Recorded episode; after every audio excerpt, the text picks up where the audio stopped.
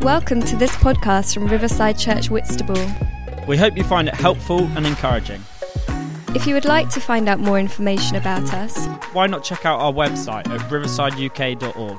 our Facebook page, or follow us on Twitter at Whit Riverside.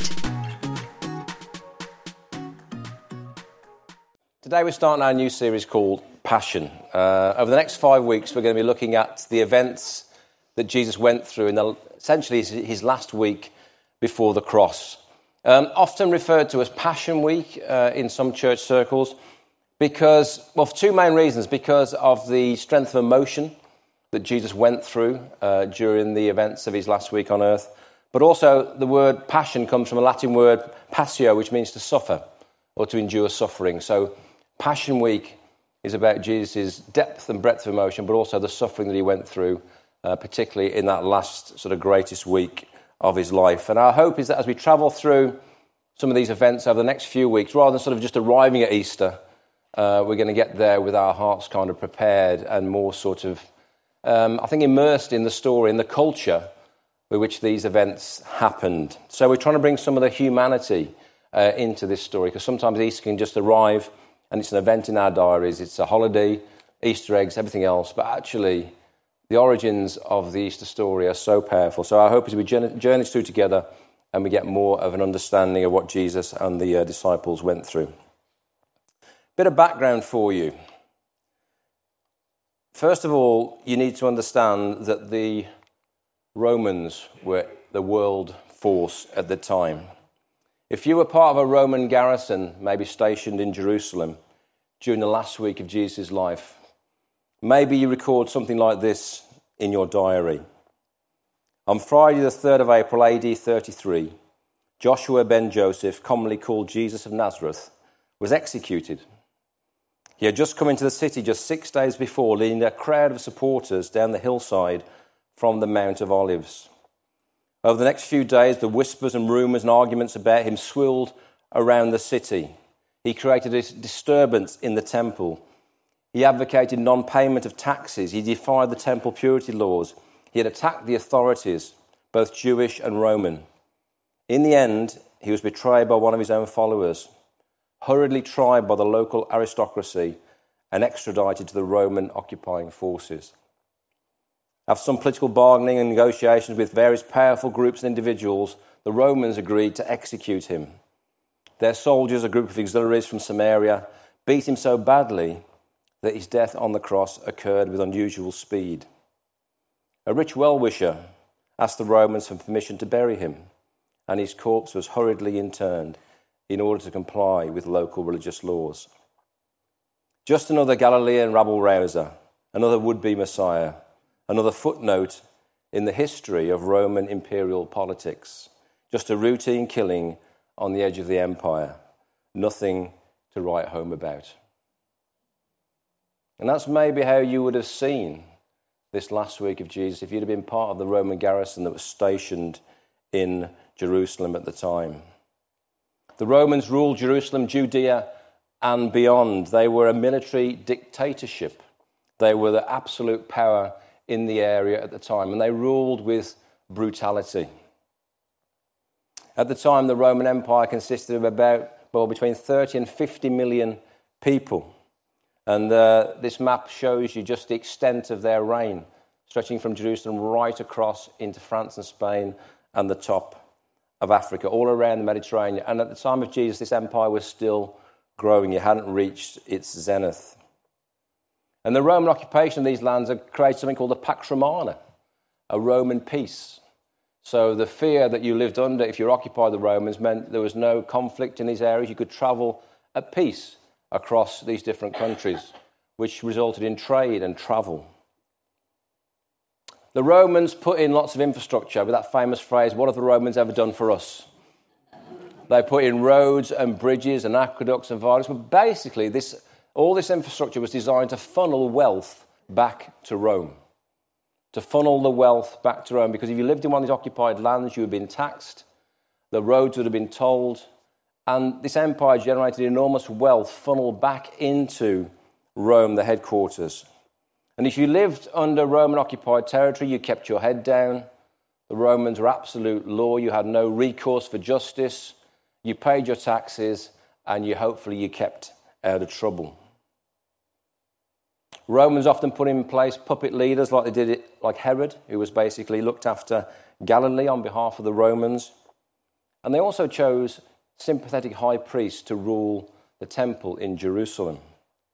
And in return for cooperation with the Romans, these people enjoyed power and they enjoyed wealth. One high priest's house that's been excavated in Jerusalem was over 600 square meters, full of baths and frescoes and fine glassware. Uh, it kind of showed some of the trappings that went with collaboration and cooperation with the Romans. Where did the priests get their money from? Well, if the Romans got their money from taxes and tolls, the priests got their money from the temple. The temple in Jerusalem was a vast money making machine. Herod had massively extended the temple. His plan was to turn Jerusalem into a number one tourist attraction and place of pilgrimage. He wanted to make it one of the wonders of the ancient world. Now, you might not have an idea what the temple looked like when Herod had finished. I thought I'd give you a quick video flyby just to give you an idea of what the temple looked like in Jerusalem at Jesus' time. And here is a bit of a 3D model here. So Herod had enlarged into this massive courtyard on the Temple Mount. He built this huge central section, colonnades all around the outside to provide shady places to sit, overlaid the main temple with marble and gold, and turned it into this huge, huge place that must have stood out miles around. All around the outside, you've got the court of the Gentiles, where the Gentiles, non Jews, could come, and then basically the intersections where only Jews could go. So Herod's plan by doing all this work on the temple was to turn Jerusalem into a must see city. For Jews, it became the place of ultimate pilgrimage. There may have been between four to eight million Jews in the Roman Empire at the time of Jesus, and most of them would want to travel to Jerusalem to the temple, particularly at times of festival like Passover. And in Jesus' last week, Jerusalem would have been heaving with pilgrims, packed out with pilgrims, pilgrims trying to find places to stay in an already crowded city, and then camping on the hillsides all around Jerusalem. Think Glastonbury plus. That's what Jerusalem would have looked like at a time of Passover. Herod may have also wanted to make himself more popular by extending the temple, but he was hated just as much afterwards as before. And if you're a poor person living in the lower section of Jerusalem and you're gazing up at this incredible edifice, you might be wondering, well, maybe the money might have been better spent elsewhere. Because if you were one of those who were living hand to mouth in Jerusalem at the time, you were only one bad harvest away from disaster. Most of your income would have been taken up with taxes, maybe up to 60% of your income would have been taken by taxes. And if you couldn't afford to pay your taxes, you were in big, big trouble. And the only place to lend money from, there were no banks at the time, was the temple. You could lend money from the temple, but normally at a high rate of interest. And so you'd have to hope and pray that next year you had a bumper harvest to pay it back. Otherwise, the temple could seize your lands and extend their already growing property portfolio. Now, interestingly, in the Torah, there was a law enshrined in the first five books of your Bible, the Torah, that said every seven years you were to release someone from debt, the Sabbath. So every seven years you release someone from debt. And that was designed to help avoid people falling into long term spiraling debt. But paradoxically, it did create other issues because on the seventh year, who was going to lend you some money if they thought it wouldn't get paid back?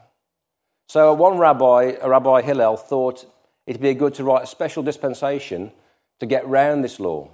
So essentially, they figured a way around. Uh, but unfortunately, all this did was created long term debt and poverty within the Jewish community.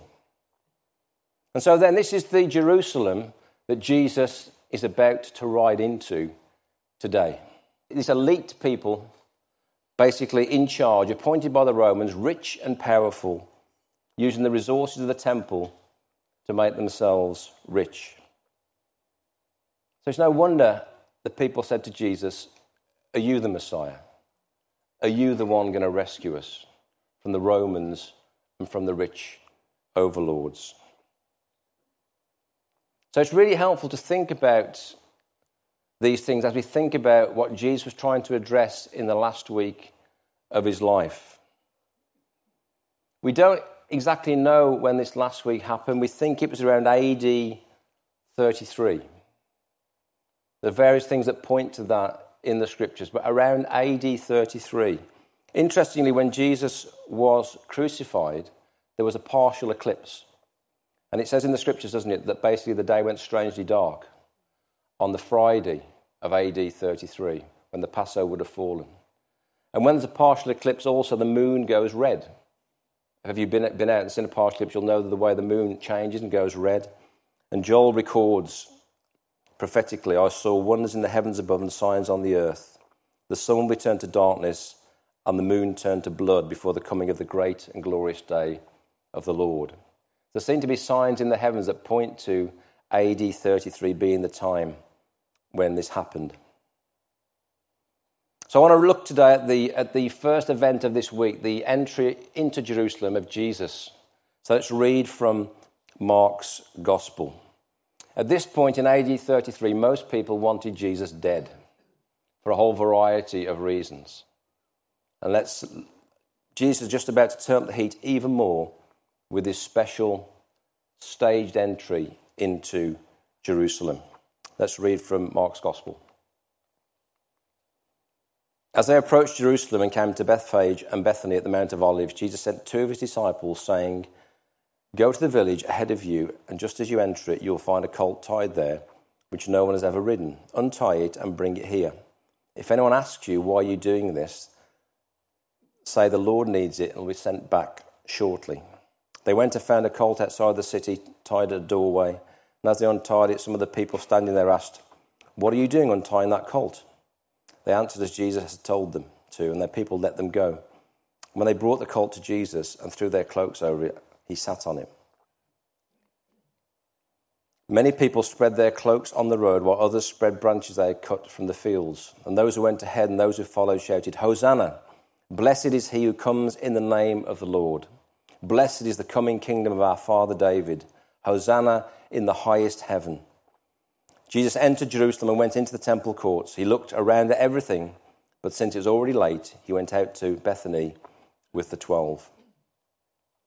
Jesus enters Jerusalem from the east, riding on a colt. When we read this story, we think, oh, does he supernaturally know there's a colt present in the city? Does he supernaturally un- see this colt present that can be untied and brought to him? Well, I think it's probably more likely that he'd arranged for this colt to be there. He had friends and, and supporters in the city, and they probably arranged for this colt to be present for his disciples to go and collect. There doesn't always have to be a supernatural reason why things happen in the life of Jesus. And I think he'd arranged for the cult to be there. The cult was a very important part of what was about to happen. Let's find a bit more out about Jerusalem, the Jerusalem that Jesus was about to ride into. Here's a bit of a top down map. It's a very small city, only about one kilometre square. Jerusalem, densely, densely populated. There are three main areas. On the map here, I've highlighted the upper city in purple. And this is where the wealthy lived. This was the rich neighborhood. This is where Herod's temple, uh, Herod's palace was. This is where the rich people lived, up on the high ground. Why did you live on the high ground if you were rich? Well, it was well ventilated, it was airy, the views were good, and more importantly, when it rained, all the drains ran downhill. So all the muck and all the mess ran away from your house and became somebody else's problem. And it ran down into the lower city. And this is where you lived if you were poor. The streets were crowded, lack of ventilation, fell water and flooding in the winter, narrow streets, crowded multiple occupancy housing, densely populated, stifling. People crammed into houses and hovels and maybe living on the streets. If you lived in the upper city, you had fresh water coming straight to you. If you lived in the lower city, you had to gather water from open fountains and cisterns. And so, even just the daily existence of staying alive, let alone having enough food, having enough water, was a challenge. Jerusalem had no waste removal system, so all the waste ran down and out. And you might see right at the bottom there, the infamous dung gate is right on the bottom corner of the hill there, and that's basically where all the rubbish and the muck would have accumulated and been taken out of the city. The valley of Hinnom, just beyond, became a dumping place full of animal carcasses, sewage, rubbish, and possibly even the corpses of the poor. That became Jerusalem's big rubbish dump. And by Jesus' time, it became known as Gehenna, which is a word for hell. Hell was on the doorstep there, just the, the burning, rotting, smelling, putrefying rubbish just outside the city walls. You get the sort of impression what sort of place Jerusalem was a place of real mixture, a place of real polarity. The Temple Mount occupied a huge part of the city. You can see it there. And again, if you lived in that lower city, imagine looking up at the glory and splendor of the temple and looking up the hill at the rich elite and thinking, well, who's going to come and save us? Who's going to come and make a difference in our lives? Here I'm living in squalor, barely able to feed myself. Thinking about those two areas in the city where the money and the power was.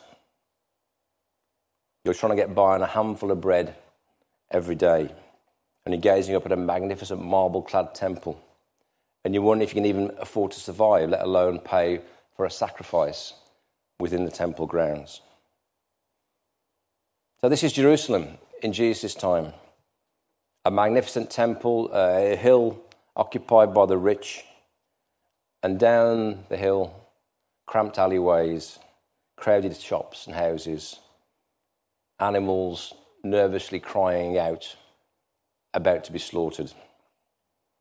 A city of probable, incredible ritual purity, and at the same time, also probably unimaginable filth.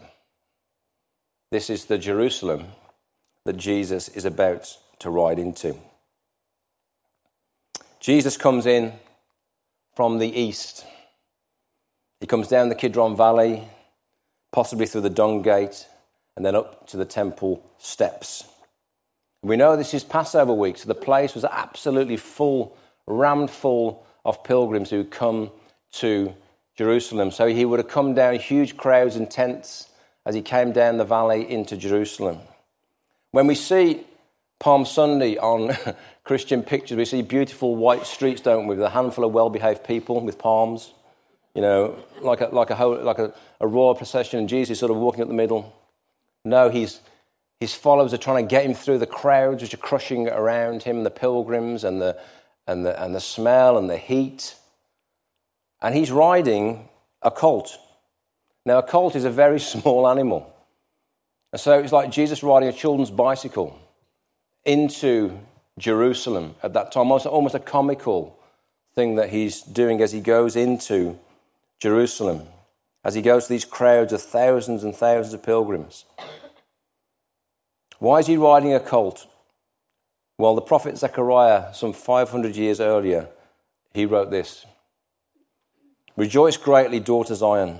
Shout, daughter Jerusalem. See, your king comes to you, righteous and victorious, lowly and riding on a donkey, on a colt the foal of a donkey. Jesus is making a claim to this prophecy. He's making a claim to be king. He's fulfilling the criteria of Zechariah's words, riding this small animal into Jerusalem. The king is coming righteous and victorious to Jerusalem. But he's a different sort of king. He's not coming in majesty and power and triumph. He's coming to the poor side of the city. He's riding an animal too small for him. He's coming to the crush of those who can't even afford to stay in the city. He's making his way through the, the dirtiest gate into Jerusalem. He's bringing a different sort of kingdom, a different sort of king. And this is really important because somebody else is also entering the city at the same time. From the west, Pontius Pilate is coming in military procession into the city. The Romans held on to the royal uh, the vestments, the priestly vestments that the priest would need to carry out Passover. It was part of their control and their power. And Pontius Pilate is coming in in military garrison with burnished bronze and, and armor and, and military pomp and circumstance. And he's bringing the vestments to Caiaphas, the high priest, to say, You can borrow these just for long enough for the Passover, and then I'll have them back. It's like lending the keys to the car. You can borrow these, but when you're finished, we're having them back. And so Pontius Pilate is riding in in military power into the rich side of the city at the same time that Jesus is riding in to the east side of the city. You see what's happening here? A clash of kingdoms, a clash of world powers. Two completely polar opposite kingdoms are colliding in Jerusalem. Two different forms of kingdom, two different forms of power. That's what's happening right at this moment.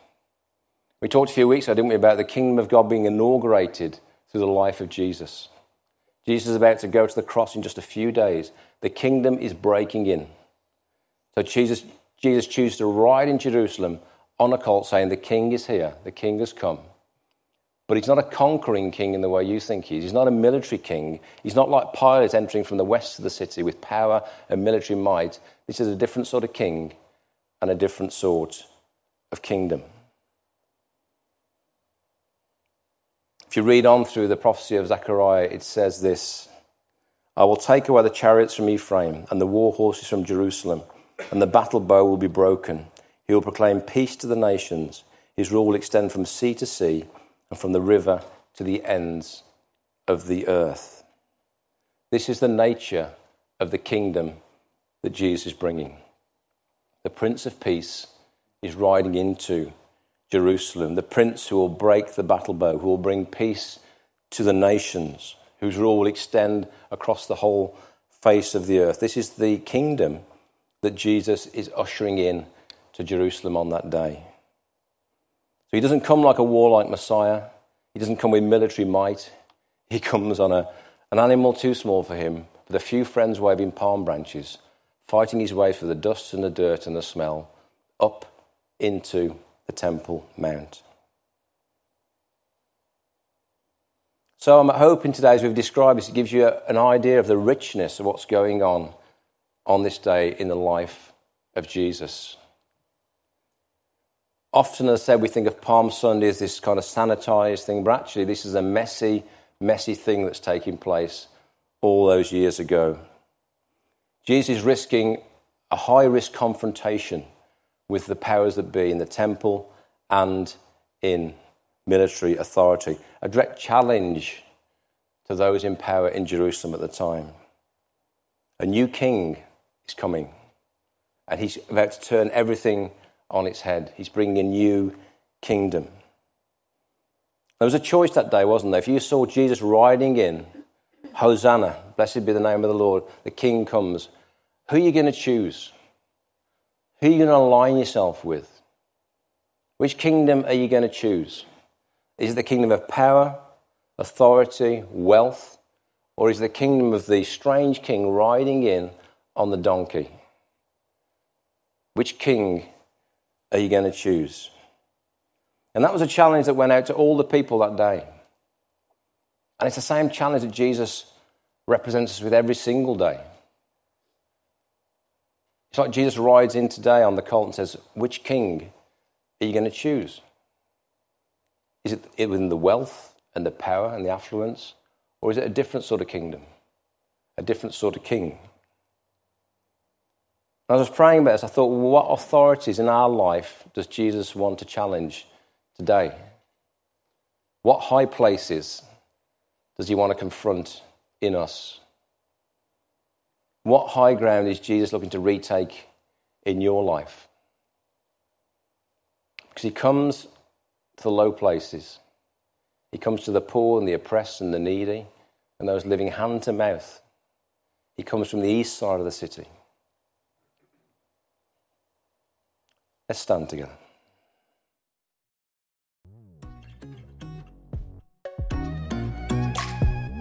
Thank you for listening. If you'd like to contact us about this talk, To hear more or to find out about Riverside Church Whitstable, then visit our website at riversideuk.org. also you can contact us through our Facebook page or tweet us at Whit Riverside.